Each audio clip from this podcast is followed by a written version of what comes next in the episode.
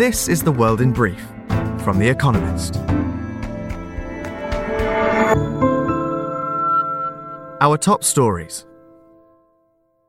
A Russian missile flattened a nine-storey apartment block in Dnipro in central Ukraine, killing at least fourteen people and wounding sixty-four.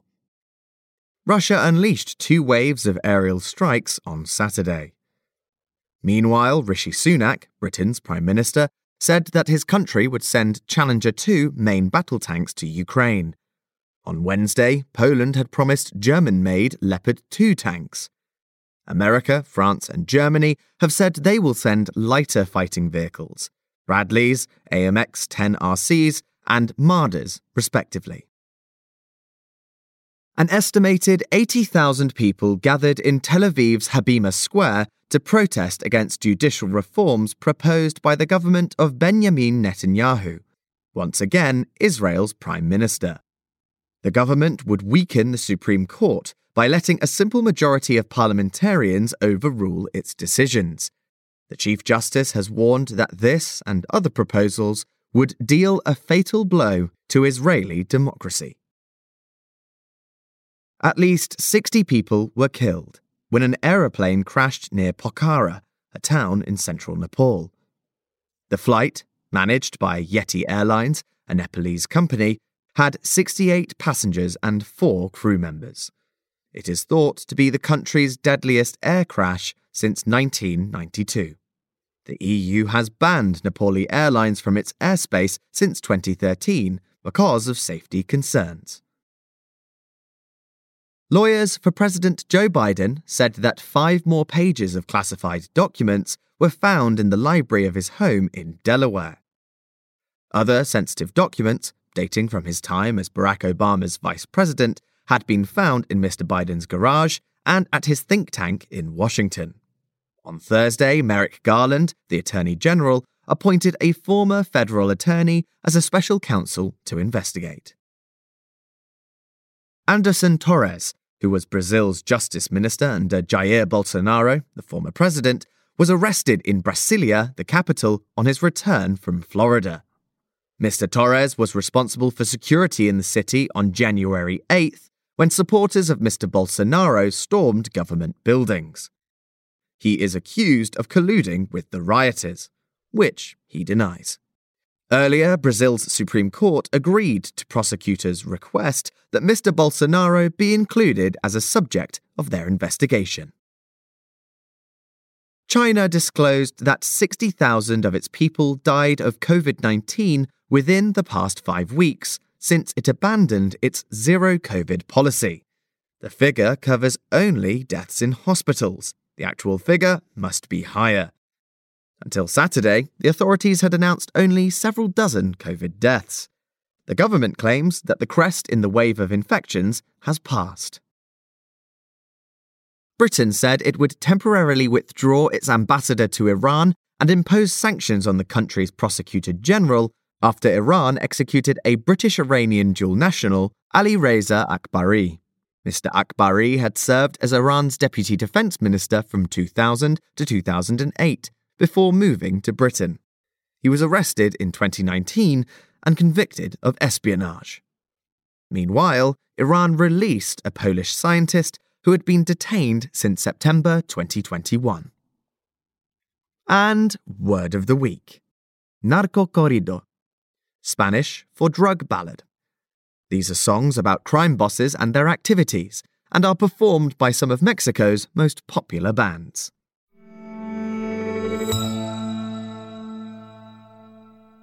And now, here's a deeper look at the day ahead.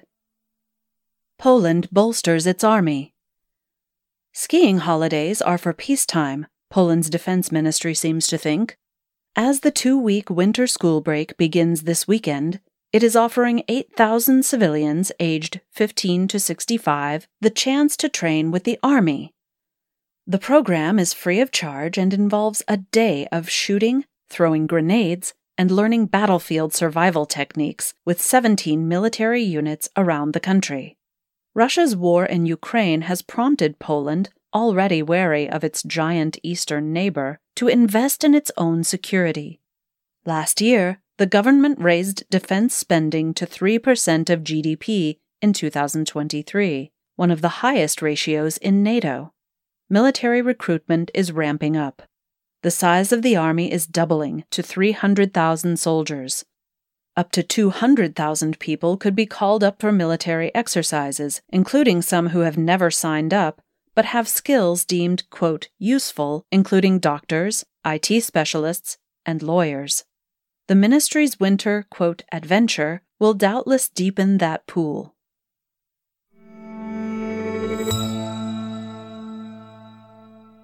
California's climate megaproblems.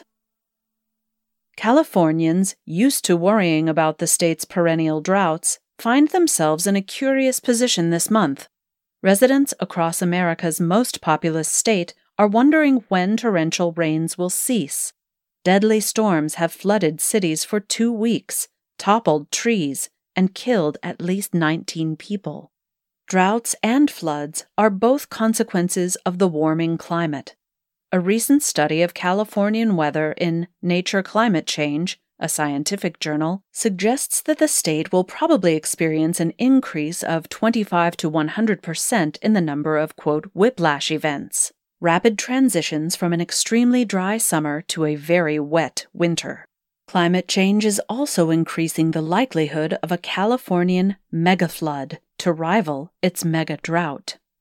The current storms aren't all bad, however. Some dwindling rivers are roaring again, and officials are reminded of the need to adapt to different types of extreme weather, not just water scarcity. The question now is how long Californians' memories will be once the sun comes out.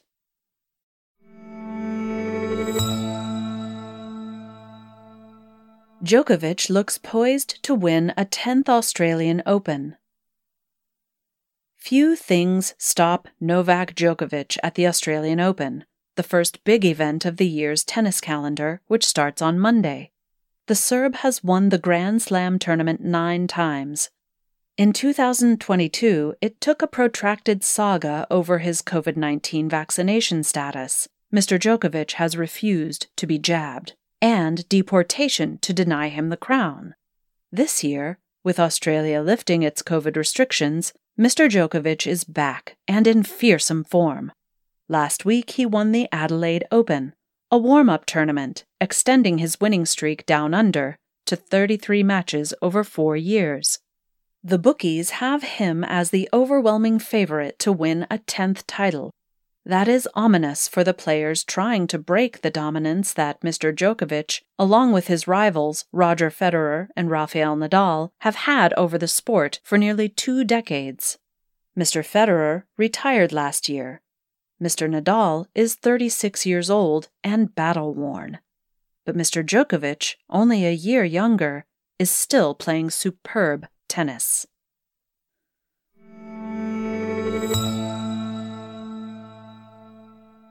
The Last of Us arrives on H B O.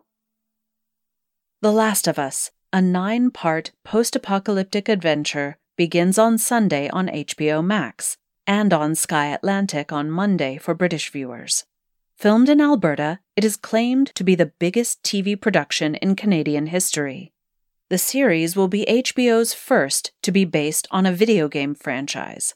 The acclaimed game, released a decade ago, was a big hit for Sony.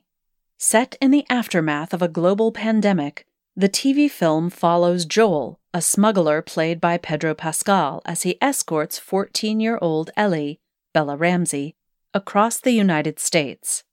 Ellie is immune to the infection and may be able to help doctors find a vaccine. In the course of their travels, Joel and Ellie confront infected humans, bandits, and militias. Such video game adaptations are already popular on other streaming services. Paramount Plus screened Halo, a science fiction combat adventure, in two thousand twenty-two, and has commissioned a second series. But not all do well.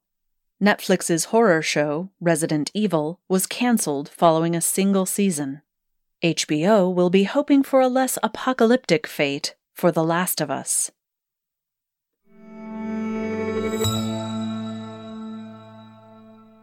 Weekend Profile, J R Moehringer, Prince of Ghostwriters. As John Joseph, known as J R Moehringer, put it himself, the midwife doesn't go home with the baby. Such is the lot of ghostwriters. You might expect Mister Moehringer to observe his own rule with extra rigor after he midwifed Prince Harry's Todger and All memoir, Spare. Yet the furor surrounding the book has prompted Mister Moehringer to bend it, mainly by defending several inaccuracies on Twitter. Perhaps that's because Spare is just as much Mister Moehringer's work as Harry's. From chimps to champs to princes, Mister Moehringer can find a written voice for anyone, especially if they have daddy issues and a very large advance. Mister Moehringer, born in nineteen sixty-four in New York City, started work as a journalist at the New York Times. He once inhabited the voice of Cheetah, the chimp star of the nineteen thirties Tarzan films, to write a piece marking his seventy-fifth birthday. But Mister Moehringer's own memoir, The Tender Bar, published in two thousand five, established his real theme, How to Survive Dysfunctional Families. Mister Moehringer writes of his absent, quote, brutally insensitive father, a rock and roll D J. For male role models, he had to make do with the alcohol-soaked camaraderie of Uncle Charlie and his mates in a bar. The narrative of a lost boy striving to find his true self caught the eye of Andre Agassi, a tennis star of the nineteen nineties, with an outrageous mullet. He asked Mister Moehringer to help write his own memoir. Confronted at first by a, quote, stilted, resistant Mister Agassi, Mister Moehringer unlocked his subject, much as he must have done with Harry, with some two hundred fifty hours of interviews. The process bears a close resemblance to psychoanalysis. Harry calls Mister Moehringer his, quote, confessor in the acknowledgments to Spare. Mister Agassi's book, Open, was revealing. It turned out that the Wimbledon winner hated tennis. Even the mullet was fake, to hide baldness. And, of course, there was the emotionally distant father. So, as the publishers must have realized, the Moehringer template was a perfect fit for Harry. But what suits publishers may not have best served the prince, who might have hoped to emerge with a bit more dignity. In an age of selfies and social media exposure, however, dignity is not going to sell books. Prince Harry chose the right ghostwriter to do that.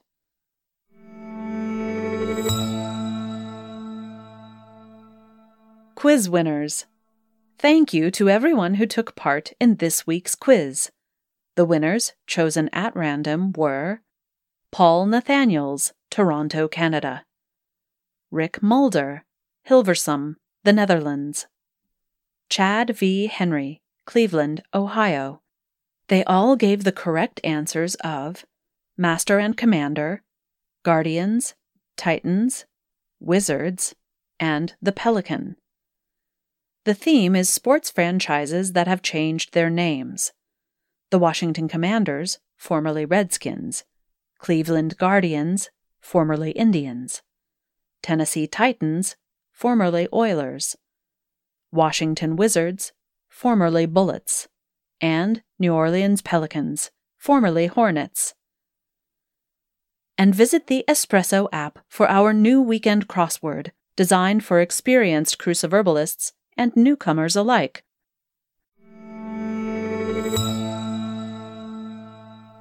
Finally, here's the quote of the day from Anna-Louise Germain de Stael.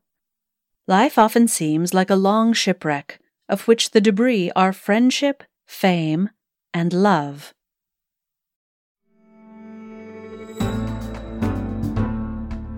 That's The World in Brief from The Economist. Available three times every day of the week. You can also hear interviews and analysis from our journalists, including our current affairs podcast, The Intelligence, on your podcast app. And subscribers to The Economist have access to each week's full edition in audio. Just download The Economist app to start listening.